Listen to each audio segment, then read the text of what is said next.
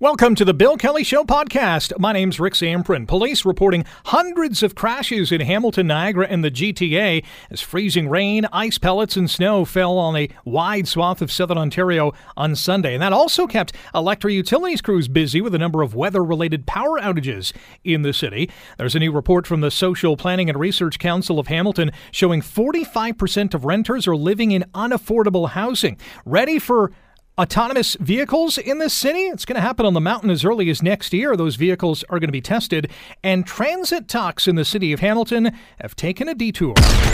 Today on The Bill Kelly Show on 900 CHML.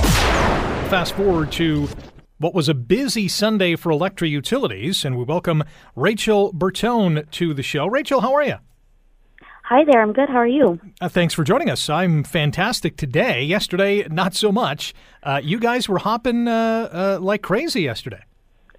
Yeah, yesterday was um, a very busy day for us. Uh, that ice storm was, in for lack of a better word, the perfect storm. Um, we, with the ice buildup and the accumulation on the lines and on tree branches, it caused us to have a very busy day, very busy night, and our crews are actually still working right now.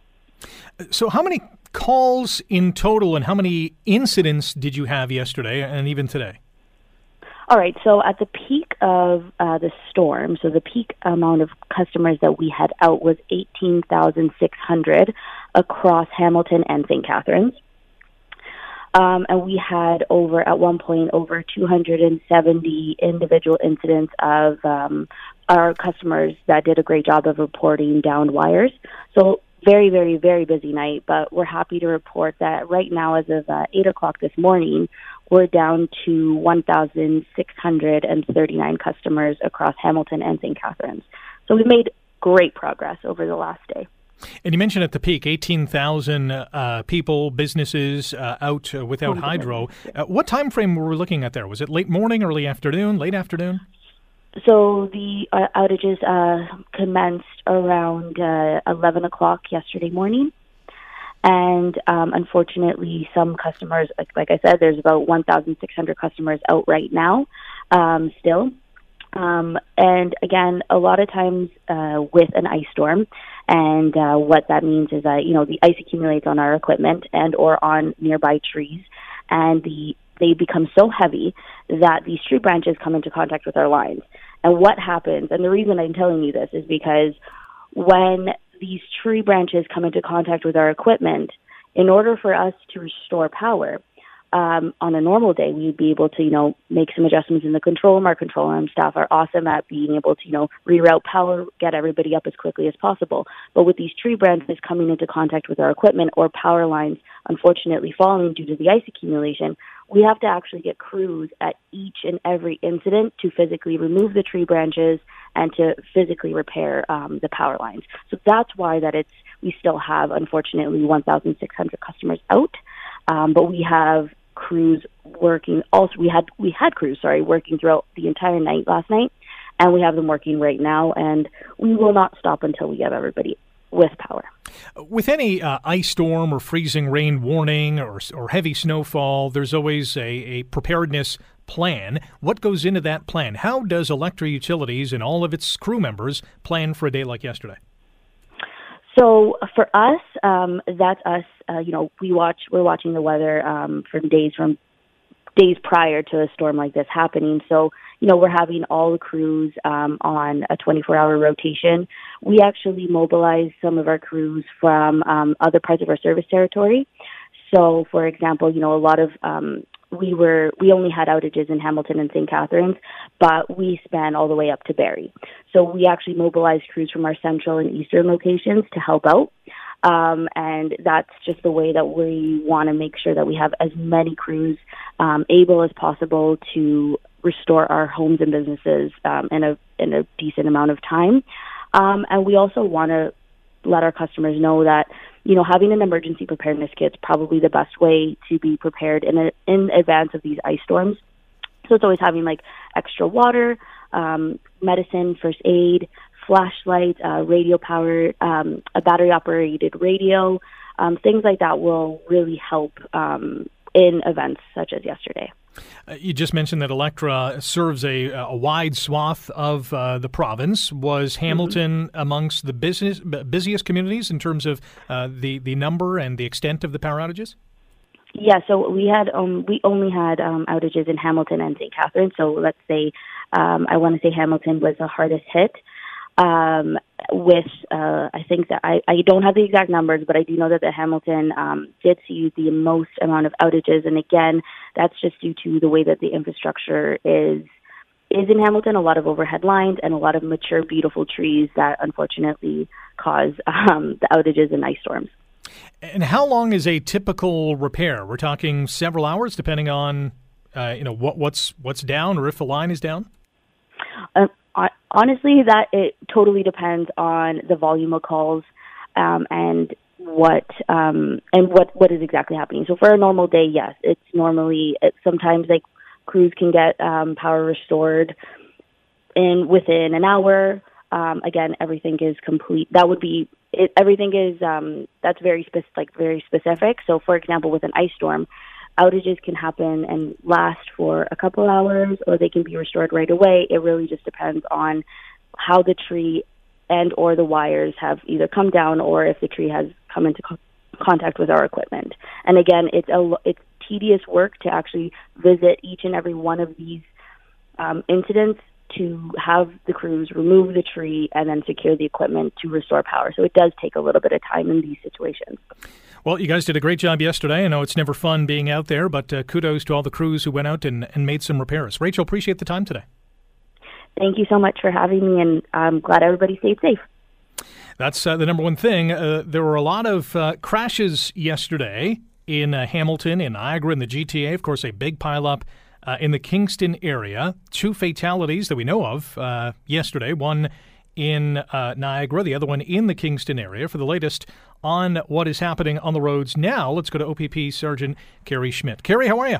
Hey, not too bad. It's been a busy morning. I can understand. It was a busy day yesterday as well. Maybe we'll get what's happening now. How are things? Have they improved? What's well, going on? they're greatly improving right now. The snow has stopped falling. Uh, uh, moisture is not coming out of the sky, but it's coming from the back of every vehicle in front of you. So if you don't have washer fluid, uh, this is the time you better be topped up because you're going to go blind pretty quickly if you can't keep those windows clear.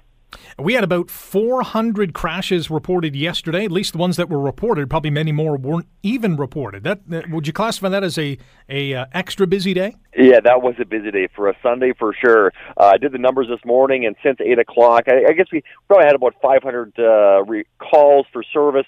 Uh, about three 350 or so of them were crashes that we actually investigated throughout uh, the greater Toronto Golden Horseshoe area, from Niagara to Cambridge to Toronto and up and uh, that, uh, uh, in addition to uh, many more vehicles that were either pulled out by tow trucks before we got to the scene or vehicles that went straight to the reporting center that didn't need police uh, response.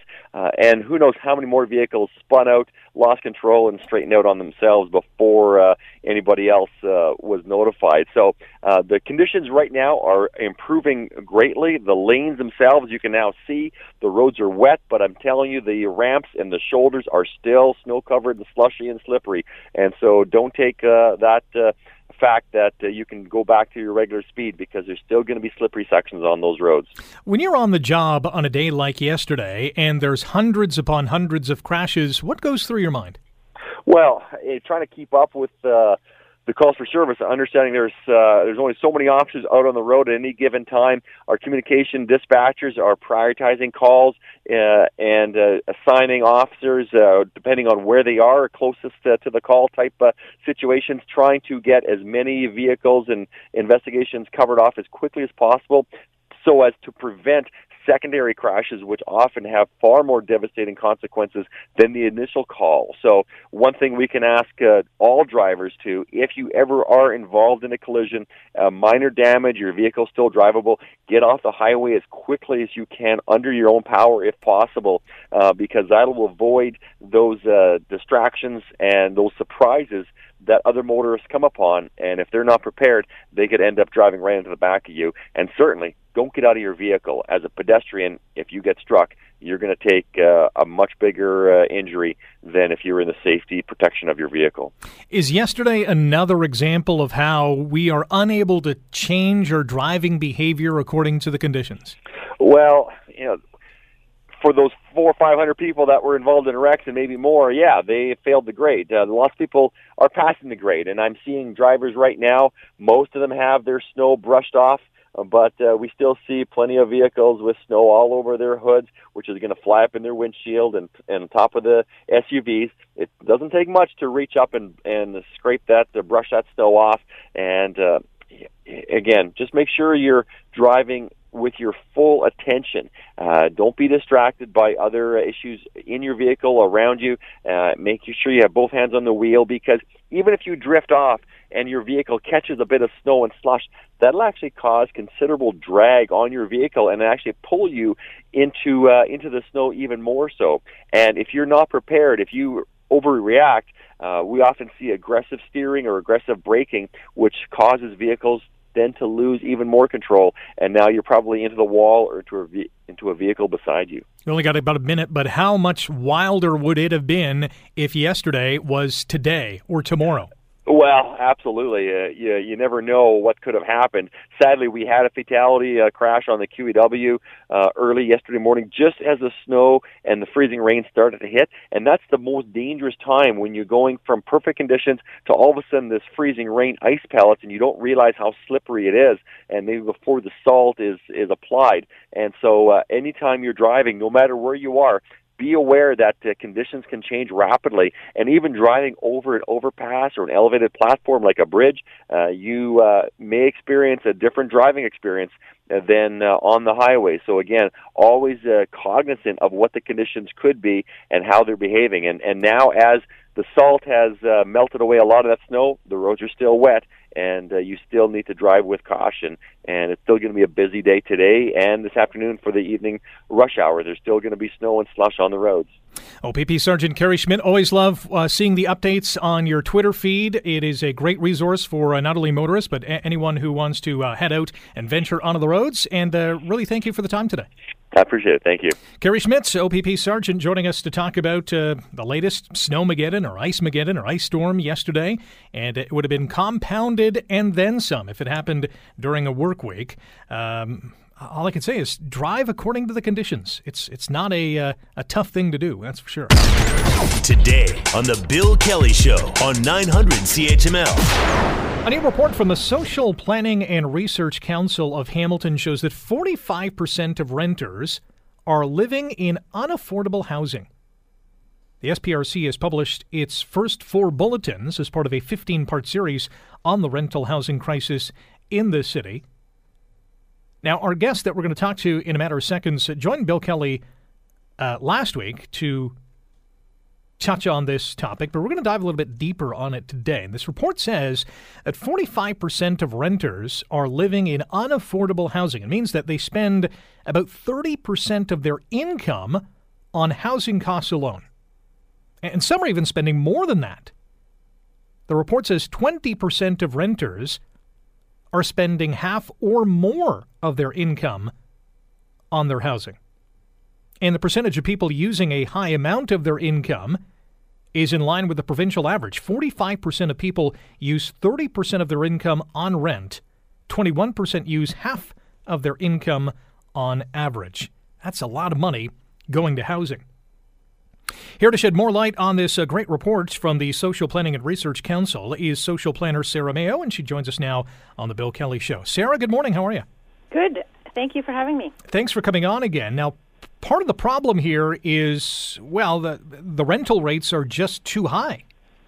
Yeah, rents have increased uh, tremendously across Hamilton's neighborhoods. Um, we've seen uh, high increases in the downtown and mountain neighborhoods, um, over a 40% increase from 2010 to 2018, so about 4.7% a year, which is much higher than inflation. Um, so yeah, rents are definitely um, increasing uh, tremendously in Hamilton. you mentioned in, in inflation since 2015 to 2018, inflation went up about six percent. Rental prices uh, increased 21 percent. Yeah, exactly. And this this number is all renters in primary um, uh, uh, private units. So this is uh, many units that are rent controlled. So it includes um, it includes new renters that, that are in units that are um, when units turn over, there's no rent control. But it also includes renters that are uh, that that are subject uh, to rent control, and so it, it's even higher if you're just talking about units that are available on the market. The, the the increase is even higher. That's a good point to make. I'm looking at a um, a map of the city from the SPRC report, yeah. and when we're looking at average rental prices, I mean it's not the same across the city. We can't just say you know Hamilton's average rent is this. I mean, we could say that if you average them all out. Yeah. But from community to community or neighborhood to neighborhood in the yeah. city, it's really different. Yeah. So on average, the in the entire city for a, in a private. Um, uh, primary private rental buildings, it's about a thousand dollars uh, on average. But we broke it down by neighborhood, and definitely um, there's huge differences. So in some of the suburban areas in Ancaster, it can go up to thirteen hundred dollars a month on average.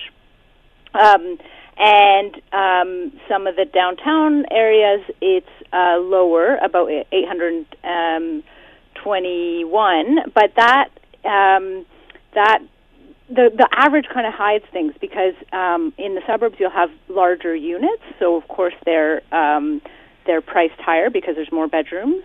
Um, and also in downtown, uh, the downtown numbers include uh, well, all, all, the the neighborhood numbers include subsidized housing, and there's higher rates of subsidized housing in, in downtown. And so, so we also looked at as well, sort of just looking at one and two bedroom uh, units separately, and those the, the differences aren't as much, but it's still pretty high. So, um, a two bedroom unit, the lowest price is about 966 in kind of central East Hamilton uh, up to 1,200 in in Ancaster, and so those are the same number of units, same number of bedrooms, but you know, dram- dramatic difference.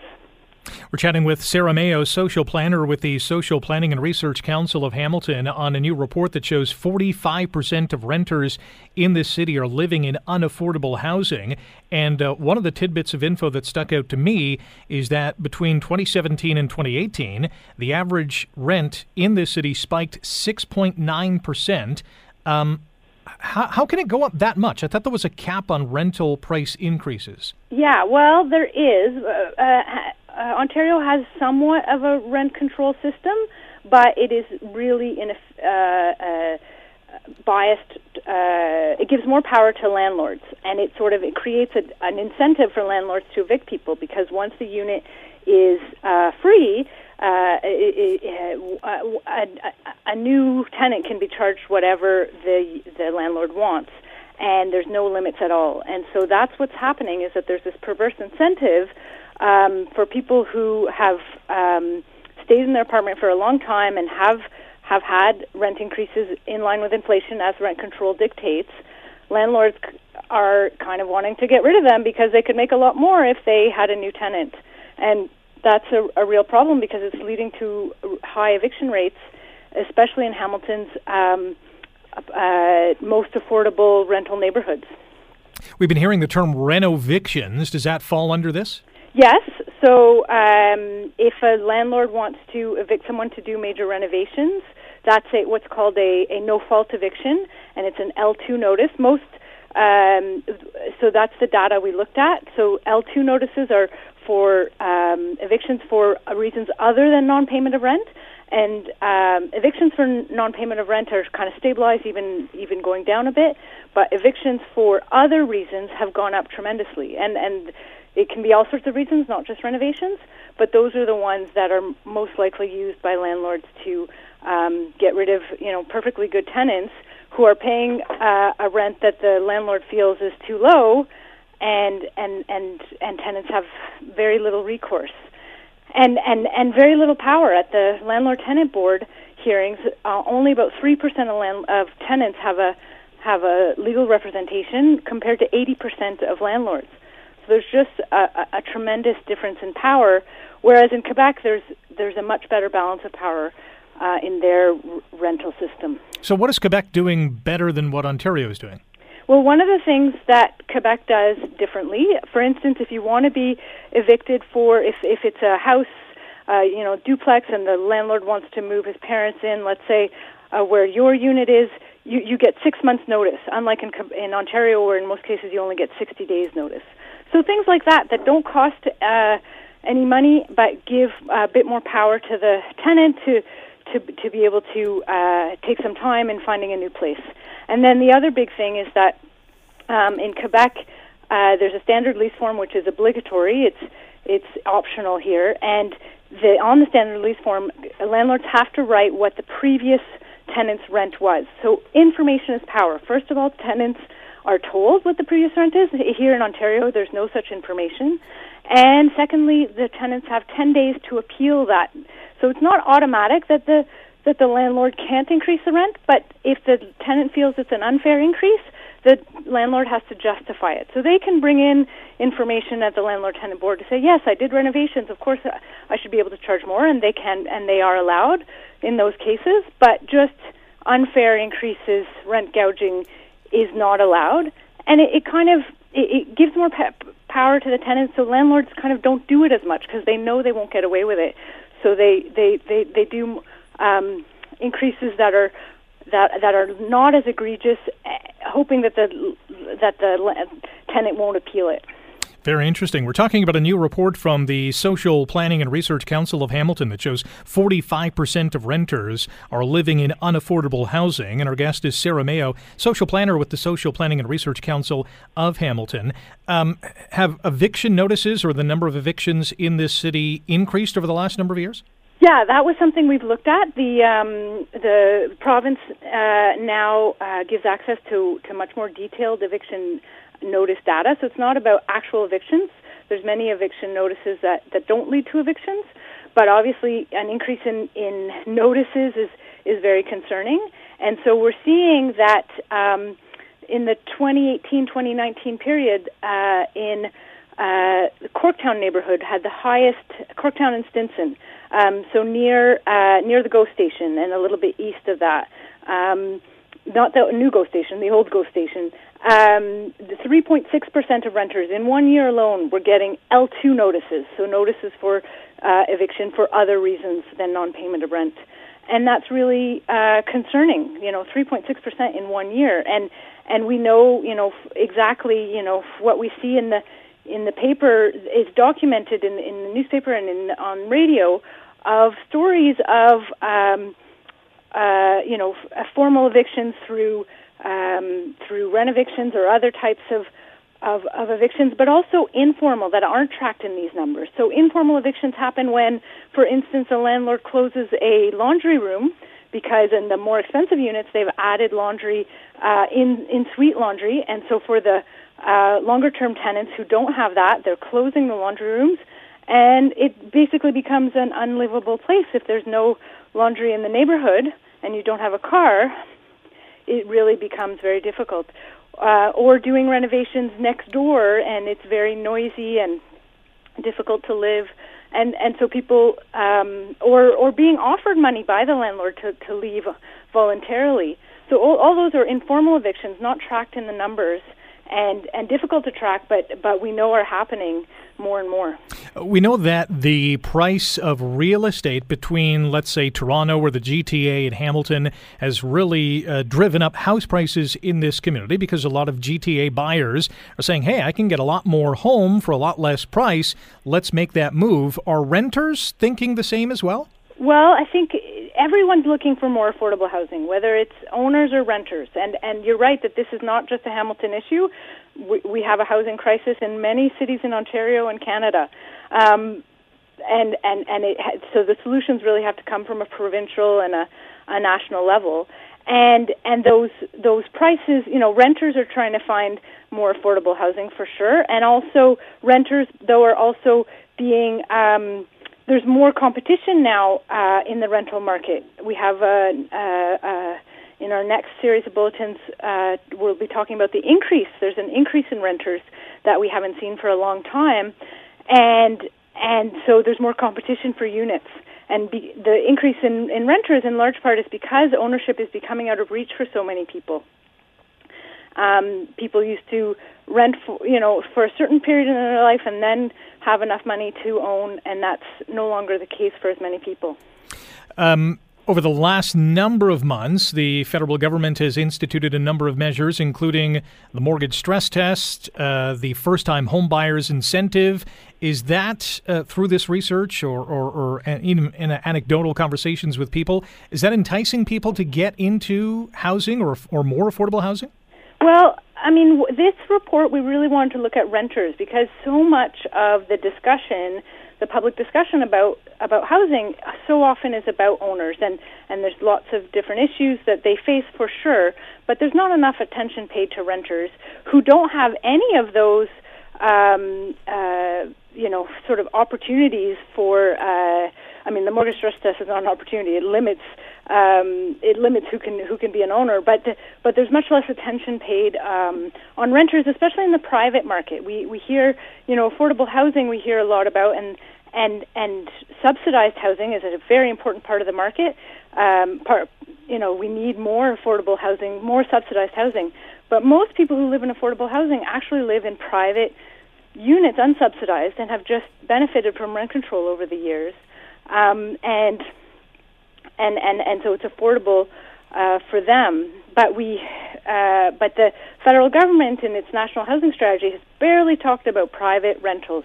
It's really mainly about, uh, like you say, ownership and uh, subsidized housing. But there's a large number of people in private uh, affordable housing, uh, non-subsidized housing that are that need attention as well.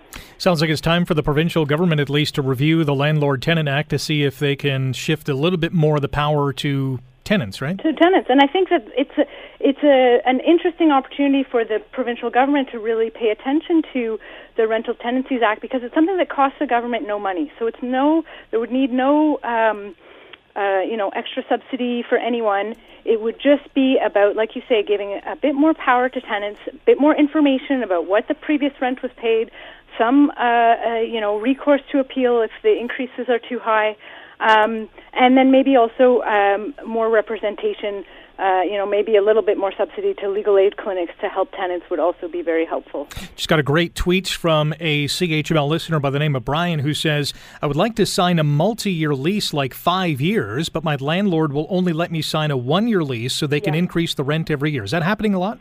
Yeah, um, there is no, the, the, the landlord doesn't, can offer kind of the lease they want, but you have the automatic right to um, to get to to continue to live in that place. They can't kick you out after one year um, unless they go through a, a you know uh, through one of the exceptions through a, an, eviction process. Um, but they're so you're you you still can stay in the place for every five years. The the rent increase can only be within um, within the law, uh, within the rent control guidelines, which are about set at inflation every year. Although if they do some major renovations, then they can apply for an above the board increase. So you're you are not uh, fully protected by rent control, but there is some protection. So so if you so so it's it, it, it is there as long as you stay in your unit and that's sort of the problem is that people are trapped they have to stay in their units because they uh, because if they go on the market and find another place that's more suitable to them, that's closer to their work, that has more bedrooms for their children, things like that, they uh, will be paying so much more that they feel trapped and they can't move at all. And I think Brian and, and maybe a lot of other people in the same boat are thinking, "Hey, I'll sign a five-year deal, so to speak. You are you, the landlord, are guaranteed to have a tenant for five years, but f- with that guarantee, you have to give me the same rate for five years." I think that's where mm-hmm. Brian's coming from, and it makes sense to me. But if you're a landlord, I mean, the the opposite is true. It's, "Hey, I'm going to increase this rent." Every year knowing that I'm going to have a tenant, whether yeah. it's Brian I or mean, somebody else, right? I think I think everyone agrees that landlords are in the business of making a profit like any other business. Housing uh, is a business, but the question is um, how much of a profit and how um, le- you know um, uh, rental housing has become a, a a place of investment like never before, and people are ex- and and property owners are, are expecting a much higher rate of return than they ever had before. So in Quebec, the, the uh, rent increases are are have been much lower, and yet there's many more landlords and many uh, many more rental units, and so it shows that Quebec landlords can still be profitable um, even if the the rent increases aren't as high as they are here in Hamilton. One last question for you, and it's going to come from Brian as well on Twitter. Uh, he's got some great ones coming in. What's a major renovation? Painting and changing kitchen cabinets, or is it more than that? Does it have to be bigger than that? For a uh, for uh, I, I would call the the legal clinic for exact information um, because you can certainly contest. Uh, some of that is not black and white law, you you would uh, they, if they wanted to evict you to do a renovation, it would have to be more major than that. Um, and you they you would have a, a hearing at the landlord tenant board where you could say this is not major. I'm uh, I don't want to move because of this. Um, but yes, certainly uh, speak to the legal clinic here in Hamilton. Um, HamiltonJustice.ca is their website, and they can give you more proper information. We only got about 60 seconds here. This is the first in a series of uh, reports that uh, the SPRC is going to publish. Uh, what's coming up down the line? Right. So this one was on rising rates. Um, uh, of rent, rising rents and, and eviction rates. The next one is on housing stock. So, what are the buildings like? What is the quality of rental housing in Hamilton? And a little preview on that. We we've always sort of known that, that heard that Hamilton had poor housing stock and, and, and more in disrepair, and, and now we we have some numbers that, that do show that. And um, and so housing stock issues, and then we're going to do causes uh, uh, causes of these issues and and and implications and, and impacts of, of the rental housing crisis, and then our final uh, bunch will be on uh, solutions, uh, so that we we can discuss how to get out of this rental housing crisis. And we'll touch on those when they come out. Sara, thanks for the time today. Thank you.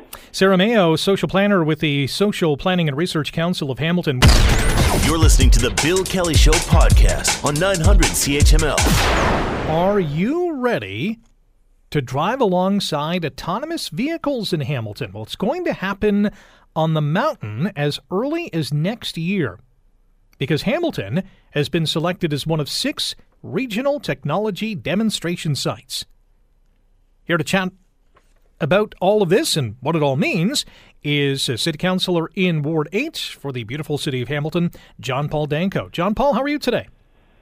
I'm pretty good, Rick. How are you? Not too bad. Thanks for coming on. So, what does the uh, what does this all mean for the city of Hamilton, and why has Hamilton been chosen?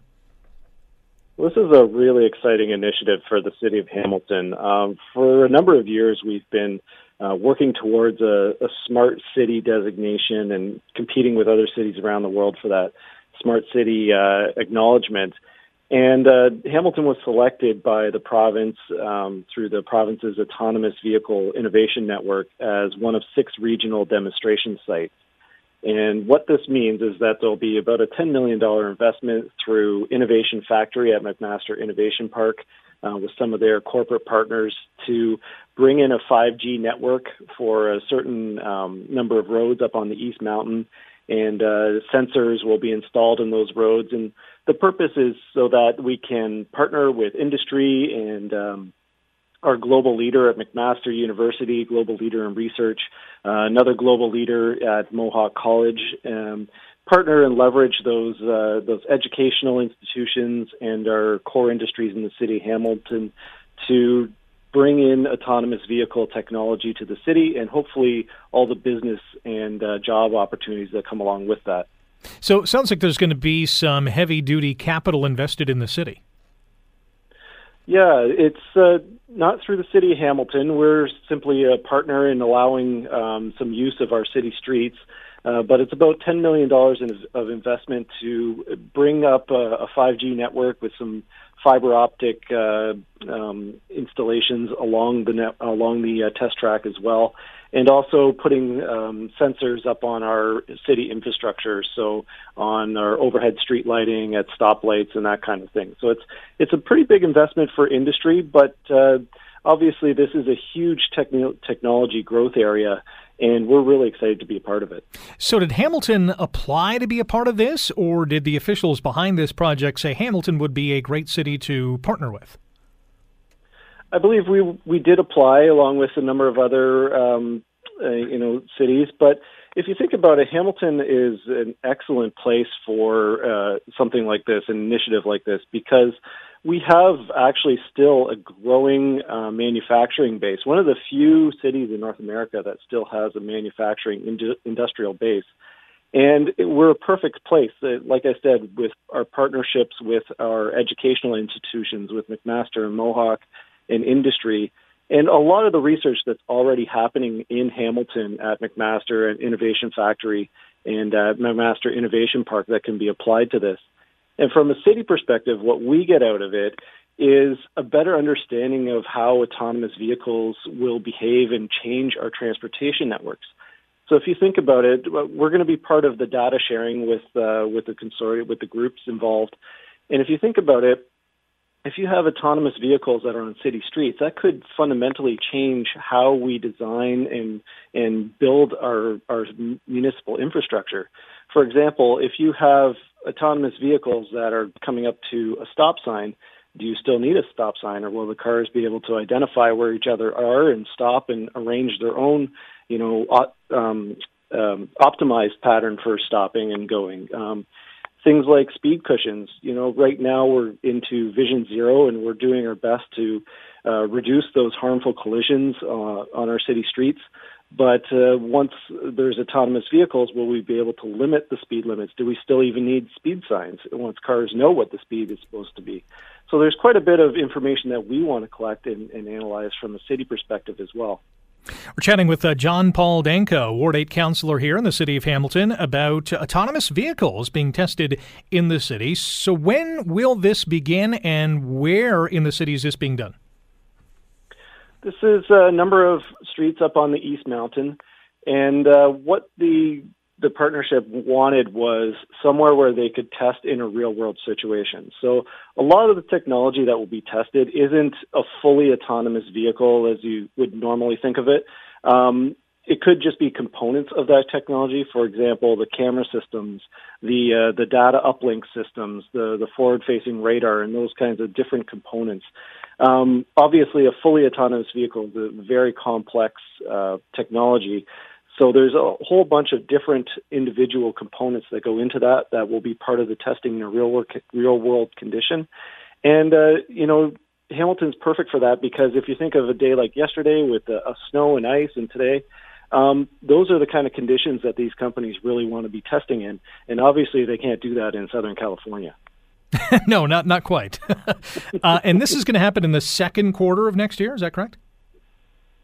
I believe so. So it's there's quite a bit that goes into getting this uh, this going, and and I know there's a bunch of partnerships that are, you know, with technology providers and trying to get people interested in this. But we see this as a huge growth opportunity for the city. And like I said, you know, part of our goal as as a municipality is to attract new business and new job opportunities for our residents. And of course, those new business new businesses pay um, municipal taxes, you know, which is it's all it's good for everybody when we have that new industry that's interested in our city and historically, these are you know high tech, well paying new jobs, and that's exactly what we need as a municipality. And so, how uh, how long are these autonomous vehicles going to be on our roads? Is this a six month pilot, a one year, two years? Uh, it's a multi-year pilot. Um, I'm not sure if there's there's an end date in sight. I, I think that'll probably depend on uh, you know how many partnerships uh, develop over time and how successful it is. But um, you know, it's for residents that may be a little bit concerned about a fully autonomous vehicle, it, it won't be that. Um, if there is a fully autonomous vehicle, there'll always be a driver 100% responsible that's sitting there in the passenger seat. Um, but like I said, this is a great opportunity for our municipality, for the city of Hamilton. As uh, I know you have an engineering background, this kind of stuff must fascinate you. Oh, I love it. It's uh, it's fantastic, and you know, thinking about all of those graduates that come out of McMaster and Mohawk every single year, and you know, everybody's looking for a job, and unfortunately, we lose so many graduates to, um, you know, to the bigger cities like Toronto and and into the U.S.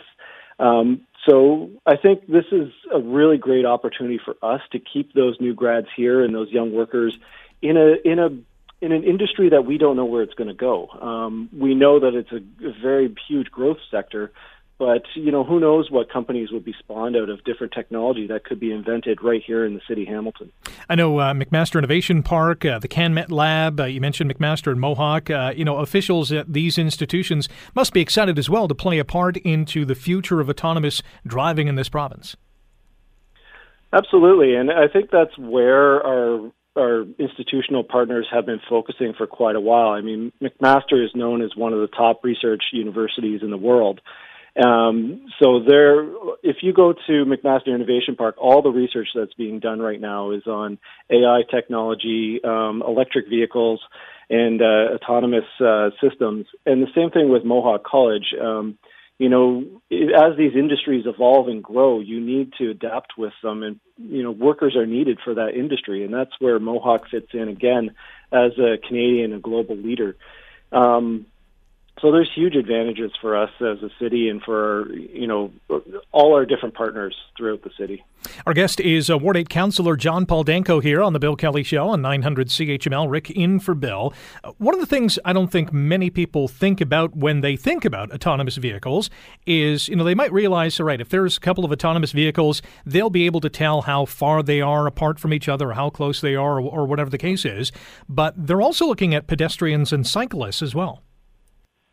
Absolutely, and uh, that's one of the the biggest safety improvements that we're anticipating from autonomous vehicles is that um, they'll be able to react much faster than a human driver could, and they can also um, compensate for some of those human error um, situations where if it's foggy or snowy and you might not see, or it's dark and you might not see that pedestrian step out into the street, where the autonomous vehicle will have technology that that can see through that uh, you know at night and such, so that they can react much quicker. Um, and I think that's some of the biggest uh, improvements that we're really hoping for is the safety aspect for those other road users who are much more vulnerable. Don't want to throw a, a curveball at you, but I'm going to throw it anyways. Uh, we just got word from Amalgamated Transit Union Local 107 that they're going to file a no board report, which uh, will trigger a 17 day waiting period to a possible HSR strike. Just some comments on that, or should we be worried in Hamilton? Well, I, I know our our city negotiators are hard at work, and I really hope that a, a strike can be avoided before uh, if there's a deadline set. Um, obviously, that would have a huge disruption for City Hamilton. Um, you know, everybody that takes transit throughout the city. Um, but I, I'm still hopeful that that can be avoided. Um, beyond that, I mean, it's in negotiations right now, so I really can't comment. Uh, one more question regarding the autonomous vehicles, and I don't, I don't want to sidetrack here, but I just thought of it, and uh, producer Jacob reminded me of it. The liability factor with autonomous vehicles through this testing, does the city have to obtain more insurance? Is it through this program? If one of these vehicles gets into contact or makes contact with another vehicle, or more practically vice versa, uh, how does that work? Obviously, this is uh, these are disruptive technologies that uh, have a tendency to turn ex- existing, you know, business models and things like insurance requirements uh, upside down. So, I know that's something our legal um, is looking at, but my understanding is that is the partnerships that are involved will be uh, responsible for that aspect. We're simply providing the infrastructure and gathering the data. Well, exciting times ahead, I'm sure. Uh, John Paul, thanks for the time today. Thanks for having me on, Rick. That is Ward 8 Councillor in the City of Hamilton, John Paul Danko. You're listening to the Bill Kelly Show podcast on 900 CHML. Well, we have an update on the transit talks here in Hamilton, and to tell us more is the president of Amalgamated Transit Union Local 107, Eric Tuck, who joins us on the program. Eric, good morning. Good morning, Rick. How are you this morning? Not too bad. Yourself?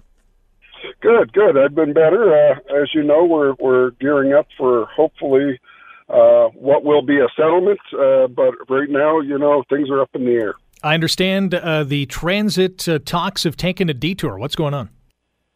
Yes, unfortunately, uh, the last time we met, we we had two more days of meetings. we were able to come to some agreement on the washrooms and time to use them. Unfortunately, that's going to take at least four to five years to fully implement. Uh, where we weren't able to get agreement was on the monetary package.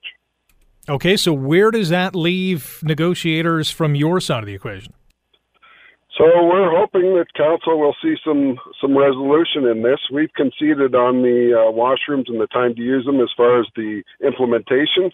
we were hoping to have an early implementation right away. We've been working under these conditions, as you know, for 120 years. Um, it's going to take three to five years to implement, and so we're asking council to consider that fact that uh, we are willing to be patient and to allow them time to implement that. Uh, but at the same time, we can't take wage concessions that are uh, below the cost of living and below the market uh, rates. So, what kind of numbers are we talking about? What what does the union want, and what what is the city proposing? So originally we were looking at a five-year deal at two percent, and the city was coming in at one point six. Uh, we've since revised our numbers to more more realistically reflect the cost of living, which is expected to be between 1.8 and 2 percent. Uh, so we've we've reduced our uh, ask to 1.8, which we think is more than reasonable. Uh, considering you're three to four dollars less than any other GTH uh, transit property uh, of a major city in the, in this area. So you've used a, uh, a tool in the tool chest in terms of uh, conciliation talks. What's happening in that front? Yes, so uh, the, we did. Uh, the city brought the conciliator in. She was very helpful, and, and we're hopeful that uh, she'll be able to get the parties back together, uh, and the council will seriously consider revising their numbers. Uh, but you filed or have requested a no board report. Is this correct? Correct. So we've asked the conciliator to file the no board report. Uh, we expect that should be filed within the next day or so, um, putting us on a timeline around December 18th, about a week before Christmas. The last thing we want to do, as I've said many times on this show, is to have any disruption in transit. Uh, our, our projections for ridership and everything have been going in the right direction. Uh, our members have done an, uh, an outstanding job over the last five years, working under the conditions that we have, uh, and we, we expect council to recognize that and, and give us a fair wage increase. Eric Tuck is the president of Amalgamated Transit Union Local 107, joining us here on the Bill Kelly Show on 900 CHML. Rick in for Bill today. The last quote unquote final offer from the city was rejected by your membership by nearly 98%. Uh, it sounds like uh, HSR or uh, ATU 107 members are ready to take job action if needed. Is that a correct statement or a fair statement? So, Rick, I can tell you unequivocally that my members are are uh, resolute in in their demands of getting a fair contract, which uh, will recognize the cost of living and fair wages. So, you're ready to strike if that comes to be. So we've uh, the membership has approved job action up to and including a strike. And I'll be honest with you, a strike is not my preference. Uh, but having said that, my members were very clear on their message to, that uh, they expect to keep pace with inflation, uh, and they expect us to get a fair wage increase. So, having said that, once the deadline has passed, uh, we can take job action, uh, and I, I reiterate that because any kind of action is going to see a disruption on the street. Uh, like I said, I'm not looking for a strike. I'm not looking to disturb uh, our transit trend, which has been going in the right direction. We've been working uh, very diligently to keep uh, and attract riders. Our ridership numbers have uh, increased, and we want to keep that trend going. Any type of disruption, we believe, is going to cause us to lose passengers. Uh, and once you lose them, you don't get them back for 10 years.